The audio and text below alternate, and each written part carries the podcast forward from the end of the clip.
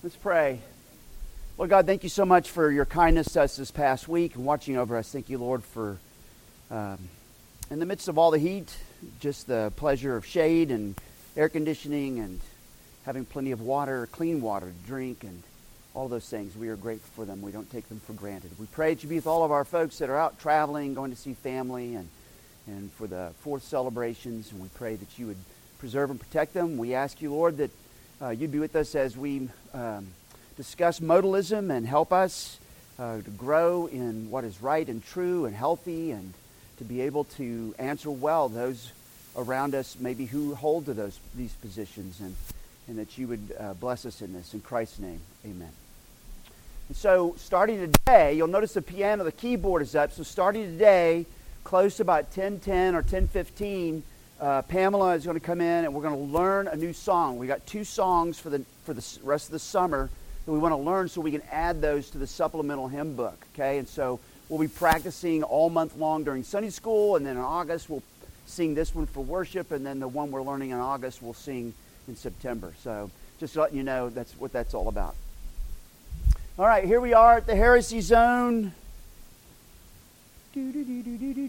Fifth dimension beyond that which is known to man. Its dimension is vast as space and timeless as infinity, the middle ground between light and shadow, uh, between the pit of man's fears and the sun of his knowledge. This is the dimension of imagination. It is also the area we call the heresy zone. And so our aims. Whoop, whoop, let me do this. What are our aims? Ha ha. Anybody remember? What are some of our aims? Yeah, recognizing today where you see some of these things, very good. What else? What else are some of our aims? Yeah, be able to give an answer. Yeah, what we believe about Christ. Okay. Anybody else? Very good. Okay, well, that's good. We're, we're, we're moving ahead here. Because the last time I asked that, it was dead silent, you know. All right, so ultimately, to be able to be aware, be, grows, keep stable, and grow. And here at 2 Peter chapter 3, verse 17 and 18, you therefore, beloved, knowing this beforehand, knowing what beforehand, knowing that there are some who twist the scriptures to their own destruction, right? Knowing this beforehand, take care that you are not carried away with the error of lawless people and lose your own stability, but grow in the grace and the knowledge of our Lord and Savior Jesus Christ. To him be the glory, both now and to the day of eternity. Amen. And so to that end, become familiar with the aspects of our early history so that, uh, by understanding several of the major heretical movements and moments in the first five centuries, reflect on our own day and our own place in history, and then be able to be equipped to uh, explain to others uh, what we believe and why it's important. So, very good. That's our, those are our aims. I just keep putting that up there so we remember what our aims are. So the plan, as we've gone along, we've talked about what heresy is, and to think about it, we've gone through Ebionites, Marcion, Docetism, Gnosticism, Montanism, Arianism, that was last week, Modalism today, uh, Manichaeanism, Donatists, Nestorianism, Pelagianism. So those are where we're going. I just find that helps to have a roadmap, and we just keep, okay, we're, we're moving ahead, so that way we don't feel like we're getting stuck in a rut.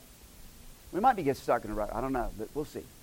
So we're going to talk about modalism. We're going to talk about, we're going to do some delineations. We're going to define modalism, uh, discuss modern modal, modalists, and deliberate on biblical responses. Okay? Anybody know why, what, what does the word modal mean, or modalism, anything like that? But don't get into the theology, just what does the word itself mean? What's the root word for modal, modalism? Mode, right? And what do we mean by mode? Yeah, method, position, the different forms, right? This mode, that mode, different venues of acting, okay? So that's why the term is being used. Um, so uh, most of the heresies, as we've said before, are answering our Lord's questions Who do you say that I am? And it will shape how they view many others, okay? And so with modalism specifically, how they answer this will also is uh, intertwined deeply with how they look at God Himself and their answer to the Trinity, the, uh, the uh, theology of the Trinity. And then various aspects of heresies will flow in and out of others. And as we get into modalism, for example, you could easily say, well, that's what those guys were, and that's what those guys were, and so forth. So like these tributary rivers flowing together and starting to entwine. It just increasingly you start seeing them meshing together in different ways, okay? So, according to Alister McGrath, let's just continue to talk about heresies for just a little bit longer.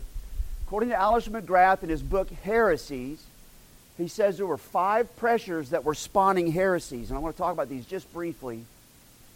There were the cultural norms. Christianity, so that the attitude was that Christianity is out of touch with contemporary culture. Okay? And so adjust and conform. That's the pressure. Okay? I love the fact that Alister McGrath said all this instead of Mike Philibert, so I'm just sharing it with you. But I think that's significant.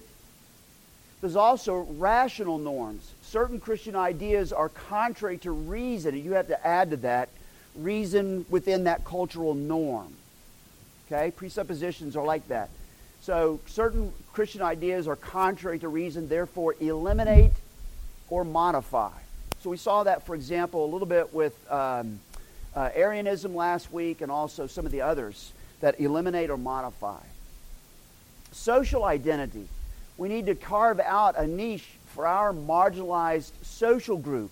So sometimes some of the uh, some of the heresies are actually more ingrained in specific social groups or ethnic groups that felt marginalized and they want to give themselves something. So there's that pressure. Those three pressures so far cultural norms, rela- rational norms, social identity, religious accommodation. And here's my, here's my thumbnail definition coexist, please. Right? You remember the bumper sticker, you know, coexist, right? Yeah, you still see it.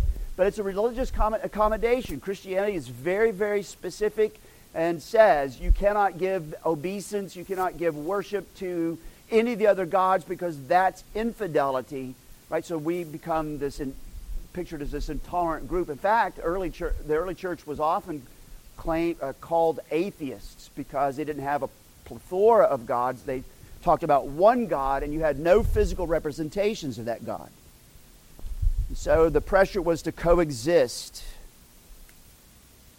And the last pressure was ethical concerns. We saw this with the Montanists. Christianity is either too permissive or too restrictive, depending on your perspective. So I just found this helpful. I wanted to share it with you. Just the social, the pressures, as McGrath talks about the early church and the heresies, the pressures that actually helped spawn the heresies, cultural norms, rational norms, social identity, religious accommodation, and ethical concerns. And you can see some of those even today, right? You can see some of that in the moment, right? Okay. Any questions before we move on? All right, let's talk about modalism modalism actually went by several different names. It wasn't the modalists themselves who called themselves these names, it was what people called them. And if you read any church history, you have to look for any of these names if you want to find out more information about them, okay? Uh, just because of the plentifulness of names. But we're going to stick with modalism, but I want you to see the other names because uh, it's helpful. So there was monarchianism, was that was one title. And this comes from two Greek words, mono, which means one, arche, which means rule, one rule. So it's a, this sense of monism, one. Right? And there was two kinds of monarchianism. One was called, would be called dynamic monarchianism. That's where Jesus, so God is one, and Jesus is adopted and drawn and somehow becomes semi-divine or divine. Okay, we've already run across some of that with the Ebionites and others, right? But that's called dynamic monarchianism, um, something I read said that that's actually present day Unitarianism. Okay? It's a, it's a dynamic monarchianism. And then there's modalistic monarchianism, and that's where, and this is the one that I think you'll find more common. It's the most common form that one meets today. It's where one God wore three masks. So here you, here's my illustration. So there's one God, but in the Old Testament, for example, he wears the Father mask, if you will. Okay? But when he's done with that, he bring he becomes Jesus. So he wears the Son mask through the Gospels, right? And then after the Gospels, for example, he then picks up the Holy Spirit mask and walks around wearing the Holy Spirit mask. Okay, that's modalism in its simplest form. One God wearing three different masks. Okay? And you'll run across, I think you'll run across that not just in pronouncedly modalistic groups. I think you'll sometimes run across it, very often run across it, just amongst Orthodox Christians or those who are Orthodox or would be considered Orthodox, because trying to explain the Trinity is hard.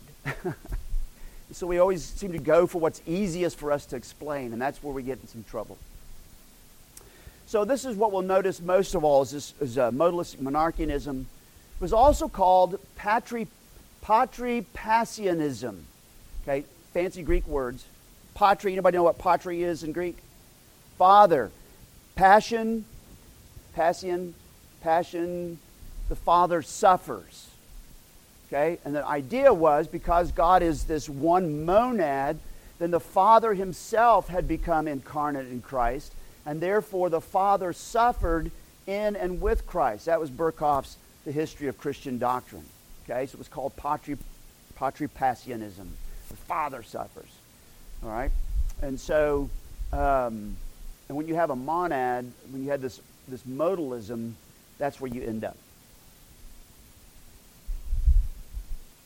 It's also been known as Sabellianism, just named after one of the biggest proponents of modalism, was Sabellius, and so it's called Sabellianism. So sometimes you hear Sabellianism.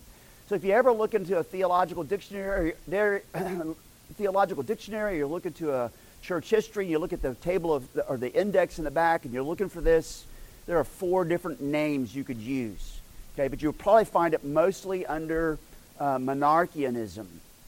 Maybe Sabellianism is the second one. Very rarely will you hear them listed as modalism, though they will do so. Any questions up to this point? Everybody bored to tears yet? All right. So here's what FitzSimons Allison puts in his book, The Cruelty of Heresy. Monarchianism insisted on retaining the radical monotheism of Christianity. God is one. This commendable, this, is, this commendable approach, however, was not balanced by a comparable appreciation of Scripture's clear distinction between the Father, Jesus Christ, and the Holy Spirit. Monarchianism was widely present in the church before the Council of Nicaea, 325 AD, in both Alexandria, which is North Africa, and Antioch, which is just at the bottom of, uh, right at Syria and Turkey, where they come together on the uh, east side of the Mediterranean Sea. So it was prominent uh, in Alexandria and Antioch, and today it is among the most popular distortions of Christianity. I found that interesting. His observation, he's, he was an Episcopal bishop and um, was struggling with stuff inside the Episcopal Church itself, but then is looking around at the broader Christian landscape and claims that it's the most popular distortion of Christianity, one of the most popular distortions of Christianity. Any questions before we move on? Clarifications?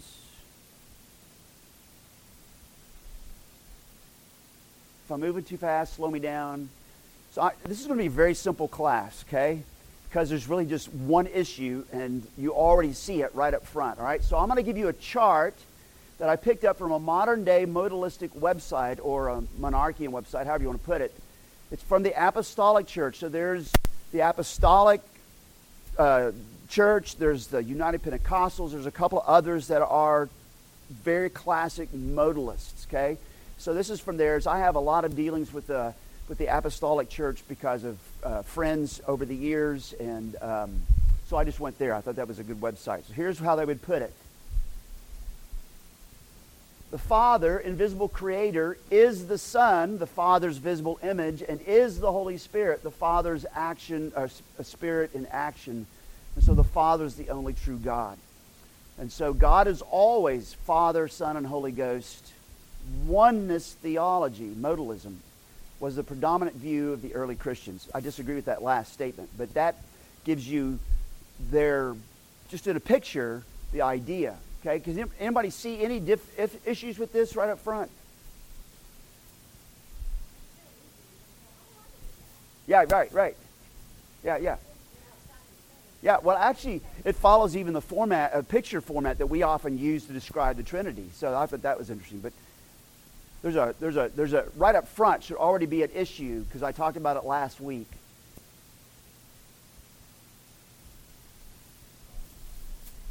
God is not love. Why?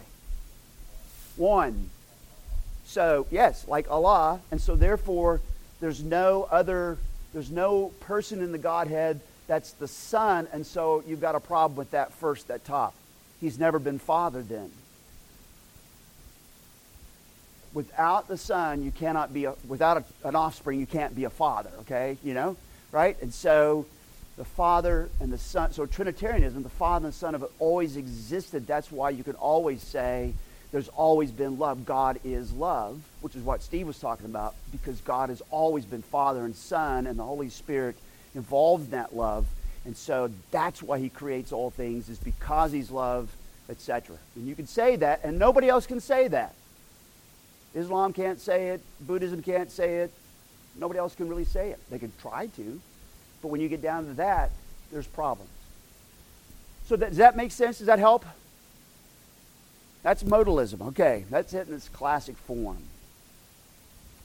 So where do you see modern modalism? I told you it was going to be a quick, an easy class. Where do you see modern modalism? I already gave you two. Yes, one is Pentecostal, so United Pentecostal, and their statement of faith, they very clearly are anti-Trinitarian, and uh, so and so. Then you'll see it with Apostolics and United Pentecostals. Where will you see it? If you've never looked at their statement of faith, you might hear them talk about it. Probably will hear them talking about it. It becomes a kind of a one-issue thing. Um, but where will you see it? Come on, come on, come on, come on. This is very simple. Where would you see it and hear it very easily? How do you think they baptize? In Jesus' name only. Because they deny the Trinity, they're not going to baptize in the name of the Father, the Son, and the Holy Spirit. All right? And so they that that baptism then is a Unitarian baptism. The monad God who puts on three different masks. One time he's the Father, Another time he was the Son, and then later on, Holy Spirit. Okay? And so they will deny the Trinity, and you'll see it in their baptism.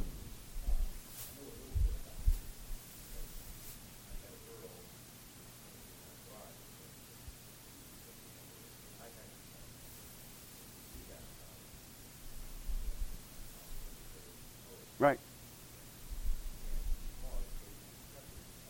Right. Yeah. Right.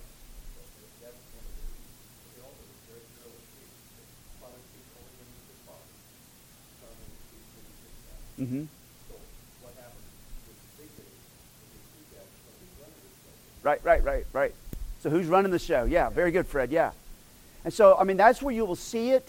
And so um, it's one of the reasons why when somebody joins the church, we ask in the membership uh, survey, we say, Have you been baptized in the name of the Father, the Son, and the Holy Spirit? You hear me fence the table that way. Have you been baptized? Those who've been baptized in the name of the Father, the Son, and the Holy Spirit.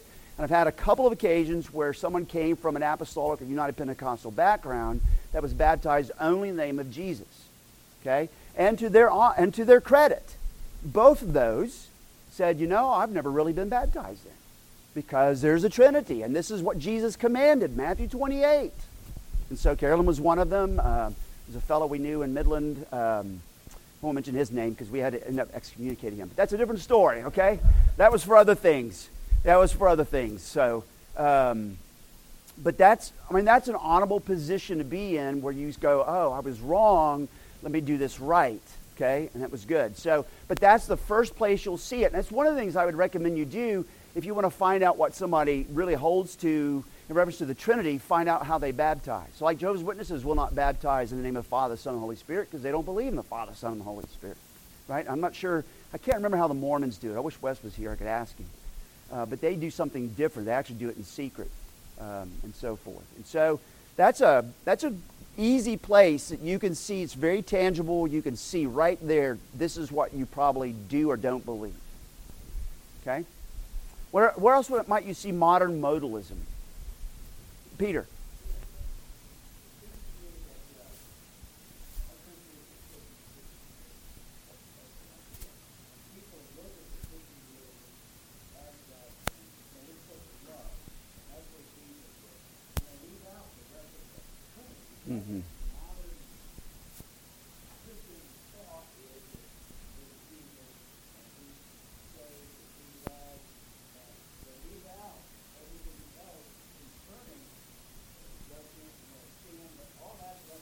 Yeah, yeah, there's a whole passel of things there.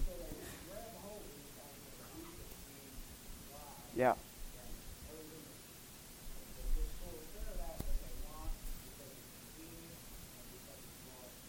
Sure. So same thing. Some some groups actually overemphasize the Holy Spirit to the exclusion of Jesus, a similar type of thing. So you see a lot of that. Yeah. But that's I think maybe put it better. If that's what you that's common folk religion.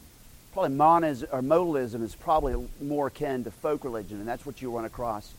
Um, and it could be Presbyterian folk religion, it could be Catholic folk religion. It often looks the same when you get down to the brass tacks. And so, yes, Randy.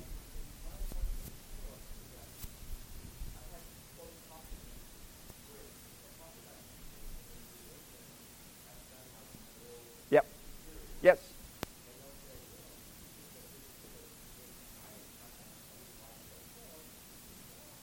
Right. Right.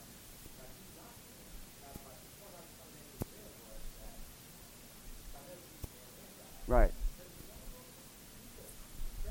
Uh, that's probably a different, yeah, that's probably a little bit different position, yeah, but yeah. Yeah, fully God and fully man. Yeah, yeah. But you don't want to exclude the, the human part as well as the divine. Yes. John.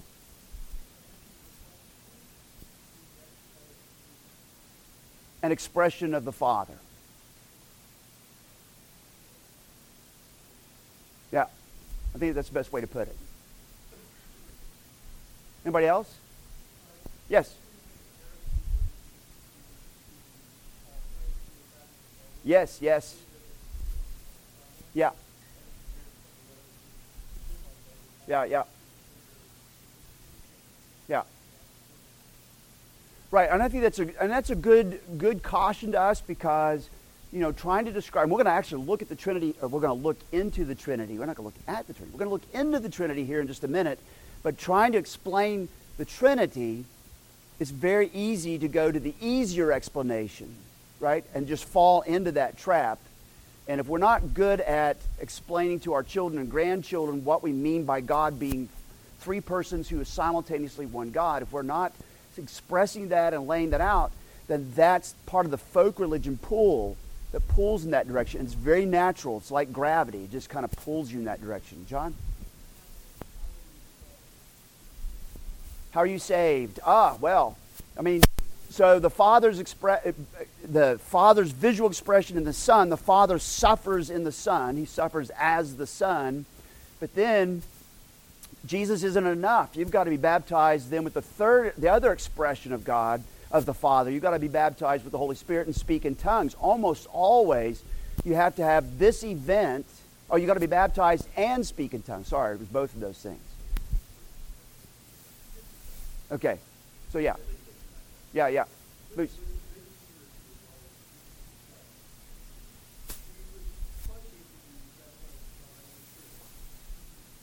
Yeah, that's a, yeah, yeah, yeah. That's a that's a huge one. Yeah, yep. Yeah, yeah. Right. Yeah, yeah.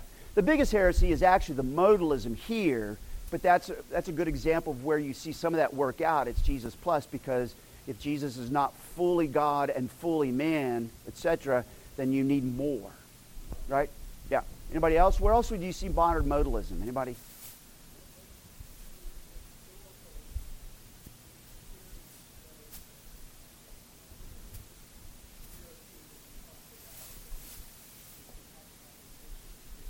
Yeah, the Montanists. Montanism. Yeah. Yeah. Good. Okay, so I just want you, so seeing that, you realize, okay, it does show up. And I think Hal's right. I think that this is like gravity. This is where people normally go, just kind of naturally, uh, uh, accidentally fall into it because they don't hear the opposite of that. They don't hear what's really true it's kind of like, as I said, when I do uh, new members classes, I've had several people say when they know that we're going to actually talk about the Holy Spirit for one whole class, they get excited and they go, I grew up in a Reformed church all my life. I never heard anything about the Holy Spirit, right? So if we don't talk about it, and actually explain it, then there's just this gravitational folk religion pull that does draw us in the wrong direction. So, yes?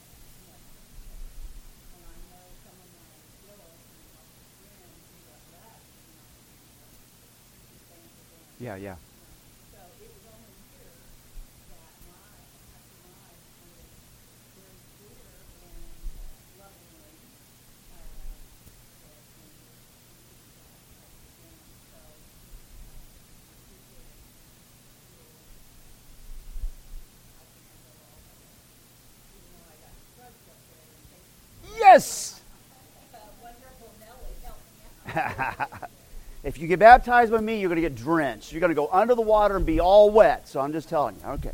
Yeah, and that's and that's something that I noticed too is that almost nobody, everybody assumes, but nobody asks the, the next question. And so I've told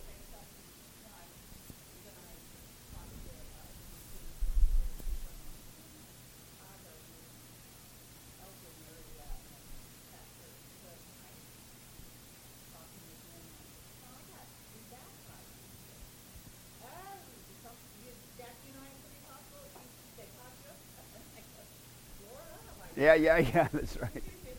That's good. Very good. All right, so let's talk about um, biblical responses to modalism, ancient and modern. And I'm just going to walk us through this. This is what part of what I do in the new members class, okay, when we have a new members class. So this little part right here on the Trinity.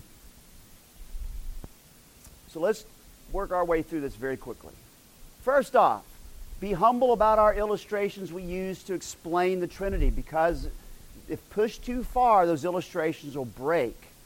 All right, so what are some of the illustrations people often use? Egg, egg yolk, eggshell, egg yolk, egg whites, right? But that's just three pieces of one whole. So that's not Trinitarianism. Now, it can be a helpful illustration, but just remember don't lean on it too far. I can tell you the Apostolic and United Pentecostals use the same illustration to prove part of their point. I've actually had them do it with me. The same thing with um, so it's three parts, one eggs. It's also the same thing with water. God is three in one. God the Father. So it's the, the, the same cup of the same block of ice can be heated up and steamed, and then uh, water. Okay. And so, uh, and that was the one I actually got used often. So, oh, what happened to that word? Huh. A changing substance. The big thing is that it's a changing substance or essence, or it's just pieces. It's just pieces. Trinitarian being knowing that God is three persons, three whole, complete persons who is one God, is not three pieces of God. Because if it was three pieces of God, then how much of God would you have with Jesus? Just a third. How much of God would you have with the Holy Spirit? Just a third. No, the whole God. And, and explain that to me, Mike. No, I can't. But that's how Scripture lays it out. We'll talk about. I'll show you in, in a minute. But God, God is fully the Father, right? So the Father is fully God, the Son is fully God, and the Spirit is fully God, holy God, completely God, and yet there's one God. Okay, and the value of that we'll get to in just a minute. So be careful about the illustrations. Use them, that's fine. I'm not saying don't use them, but use them cautiously, and then maybe say something like this. If you use the illustrations, then say something like this, especially when you're talking to children, grandchildren, or, or others say, well, God as Trinity is something like this, but ultimately, ultimately not like this. Make sure you add that because it says this is not a be all to end all picture. Cindy.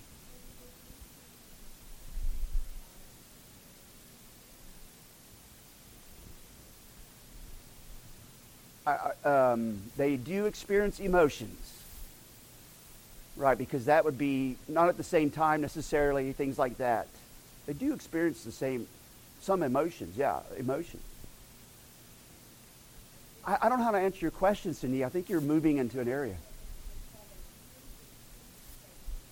Who, yeah, the three distinct persons who are simultaneously one God. So does the Father Did the Father suffer when Jesus was being crucified? I would say, actually, yes, in the sense that this was his son dying, but he experienced it as a, in a different, the Father experienced it as Father, and the Son experienced it as a recipient of what happened at the cross. And so, I don't know.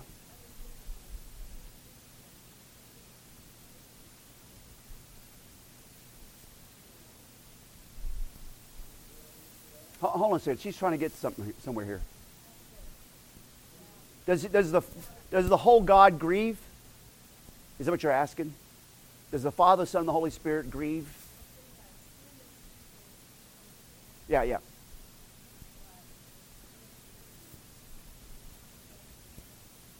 Yeah, we're, we're going far afield here. Really quick. Peter, did you want to try to answer that real quick?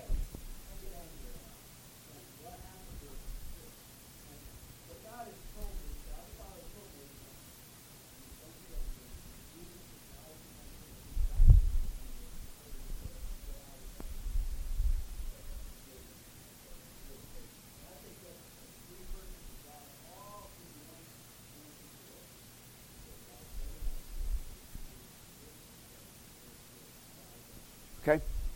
Yeah, you have to. So there's, if you get into full blown Trinity, if you get into Trinitarian theology, you have to realize there's the ontological Trinity, God as He is in His essence. All right, so we're starting to ask questions about that, and I don't know how to answer that because Scripture only goes so far. And then there's the economic Trinity, how God functions in the economy, in the in in salvation history. And so Peter was just addressing that as the Father, the Son, and how they, they have different, uh, if you want to call it vocations, they have different applications to what they do. And so um, it's difficult dealing with that, especially when I have a short amount of time. Yes?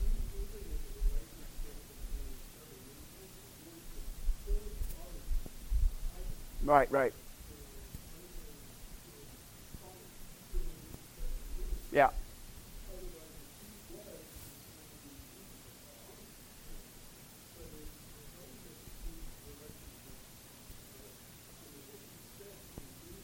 Yeah, yeah. Yep. Yep.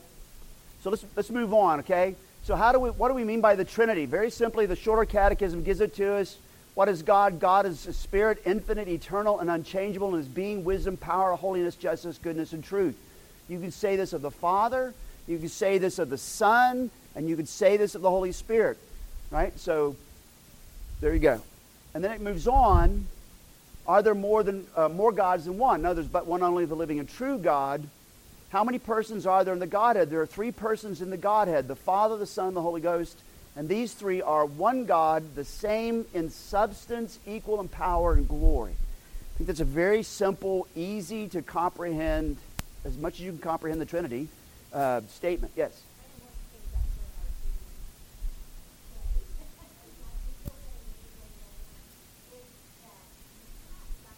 Yeah. Yes. Yeah, yeah. Yes.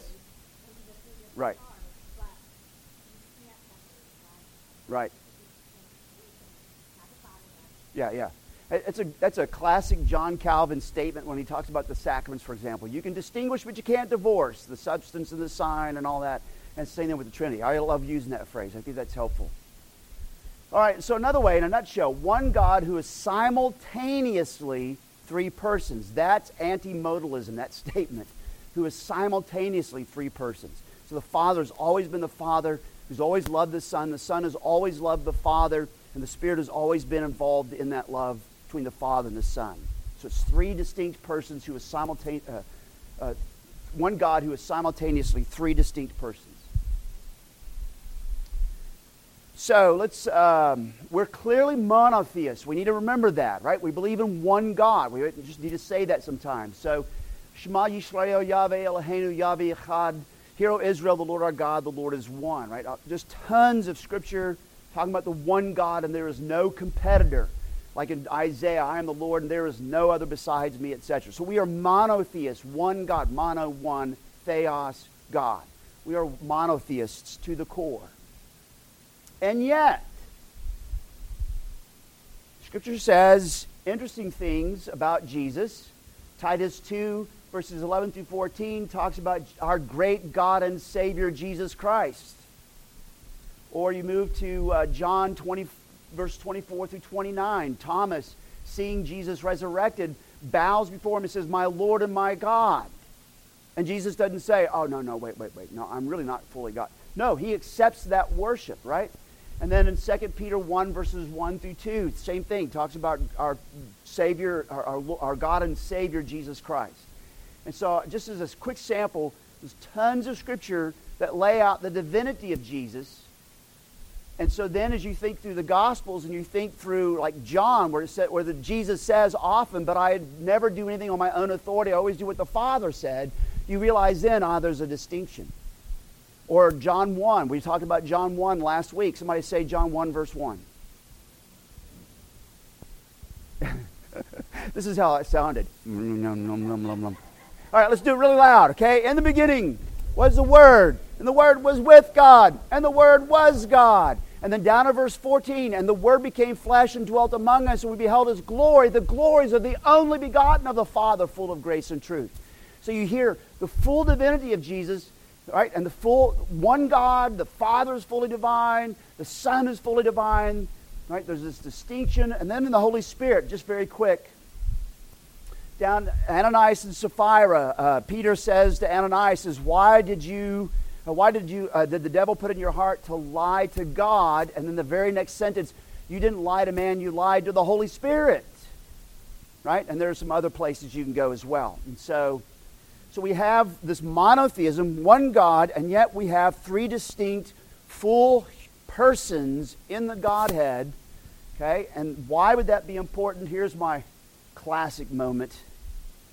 Anybody remember John or Matthew 3, 16 and through 17? What happened in Matthew 3, 16 through 17?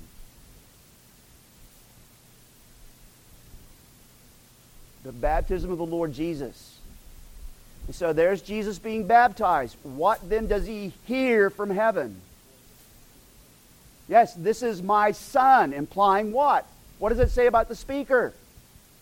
Father, this is my son. And then who's landing on Jesus in a visible form? The Holy Spirit simultaneously. But there's one God. You can't have three masks. Oh, there you go. So every time you see a baptism, every time if you ever get baptized or you see a baptism, think about that moment, okay? And realize you're being drawn into that moment as well by your union with Christ. That's just a side point there for you. But that to me is a huge statement when you read that and you realize you can't be modalists if you really hold to this actually happening. And it did. Here's one last one, I think. So everybody turn to Romans chapter 5, verses 1 through 11.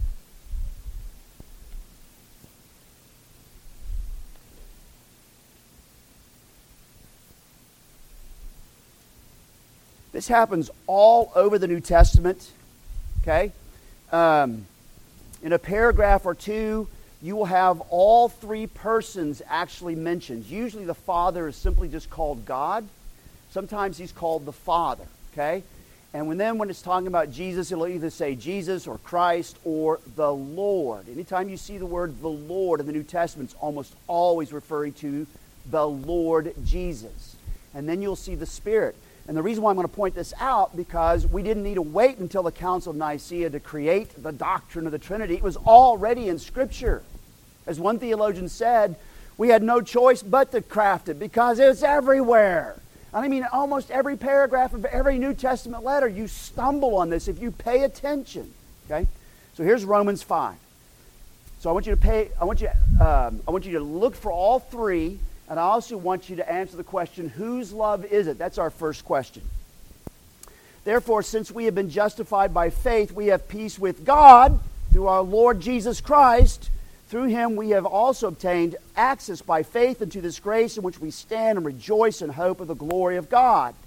Not only that, but we rejoice in our sufferings, knowing that suffering produces endurance, and endurance produces character, and character produces hope. And hope does not put us to shame because God, God's love, has been poured into our hearts through the Holy Spirit who was given to us. For while we were still weak at the right time, Christ died for the ungodly. For one will scarcely die for a righteous person, though perhaps for a good person one would dare, dare even to die. But God shows his love for us in that while we were still sinners, Christ died for us. Since therefore we have now been justified by his blood, much more shall we be saved by him from the wrath of God. For if while we were enemies we were reconciled to God by the death of his Son, much more, now that we are reconciled, shall we be saved by his life. More than that, we also rejoice in God through our Lord Jesus Christ, to whom we have now re- uh, received reconciliation. Whose love is it? God's love, right? The Father's love. What you, where is that? What verse is that?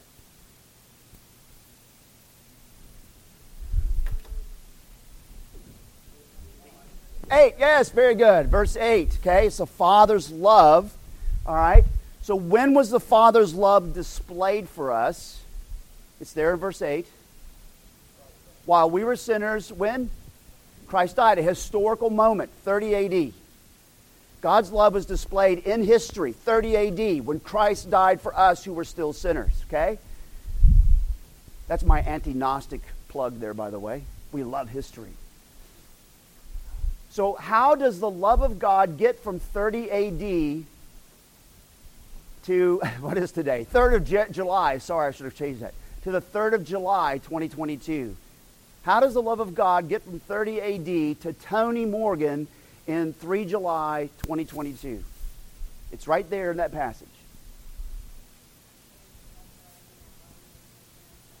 Okay, that's verse 8, but this should be earlier.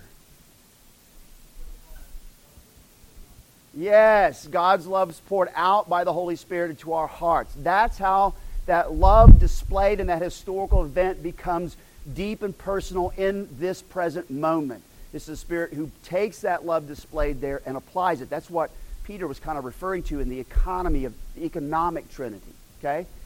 Now, this passage rocks my world and so many of these others, and this is the way I love to put it because you can't miss it. The whole God, the Father, the Son, the Holy Spirit, one God who is simultaneously three persons. The whole God is wholly involved in loving and saving us wholly.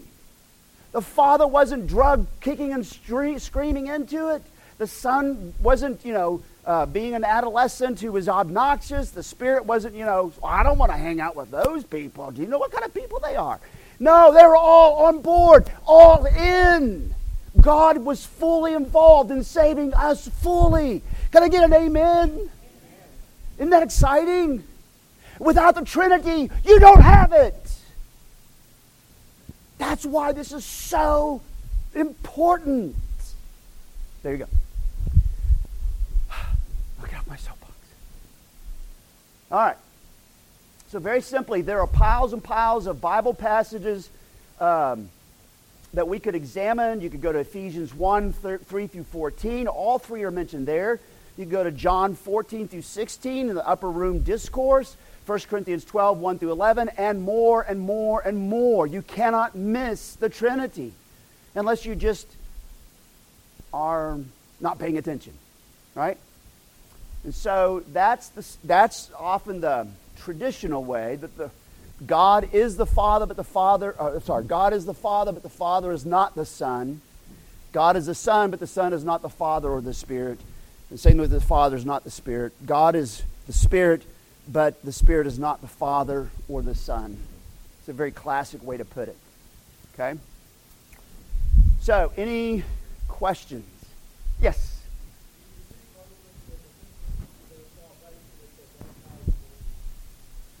Yes. Um, because denying that God is, you know, that, that the Father and the Son are distinct and, and what that means now, can God save them? Yes. Thankfully, we're saved by grace alone, through faith alone, and not by doctrine alone. Right? That would be a Jesus plus thing. Right? So God is going to save. I think we're going to be surprised. Right? But He does do that, but it's all got to be in Jesus. But I do think it is a hindrance. I do think so. Yes. Yes. Yes. Yes.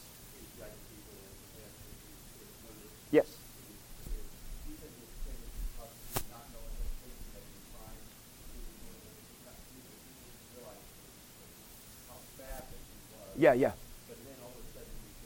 Yes, that's exactly right. Yes. Yeah, yeah. Yeah.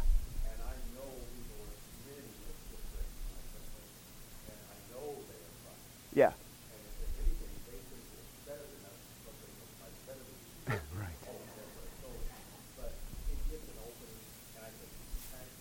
Yeah. Absolutely. And I think that's exactly it. I mean, that's what I think is that it can be a hindrance, but that doesn't keep me from, you know, engaging and loving them. Yeah. Yeah. And you actually have a platform of commonality to work from, right? So, yeah.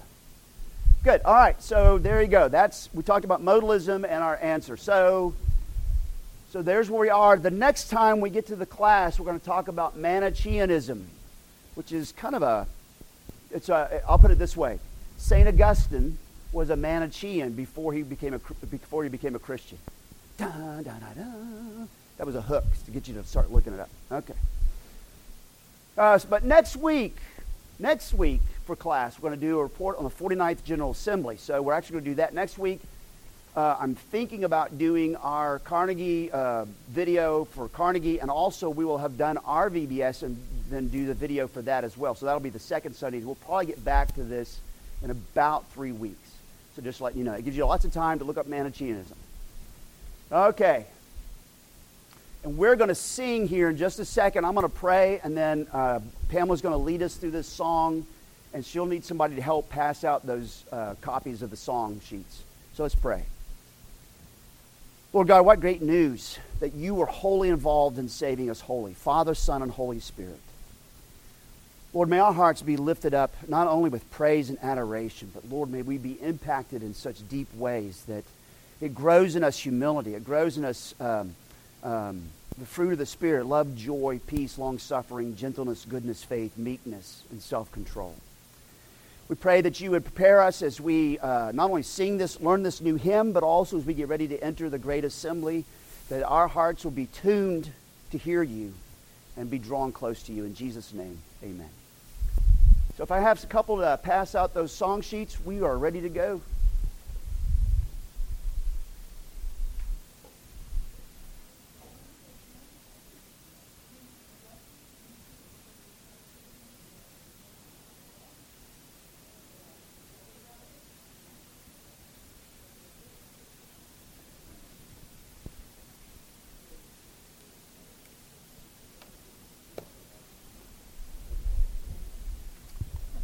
Copies on the printer.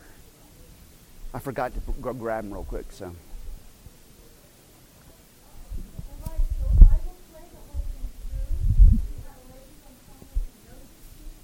Thank you. Anybody else? Did you get one? Did y'all get one? Did you get one? Everybody get one? You got one? You got one?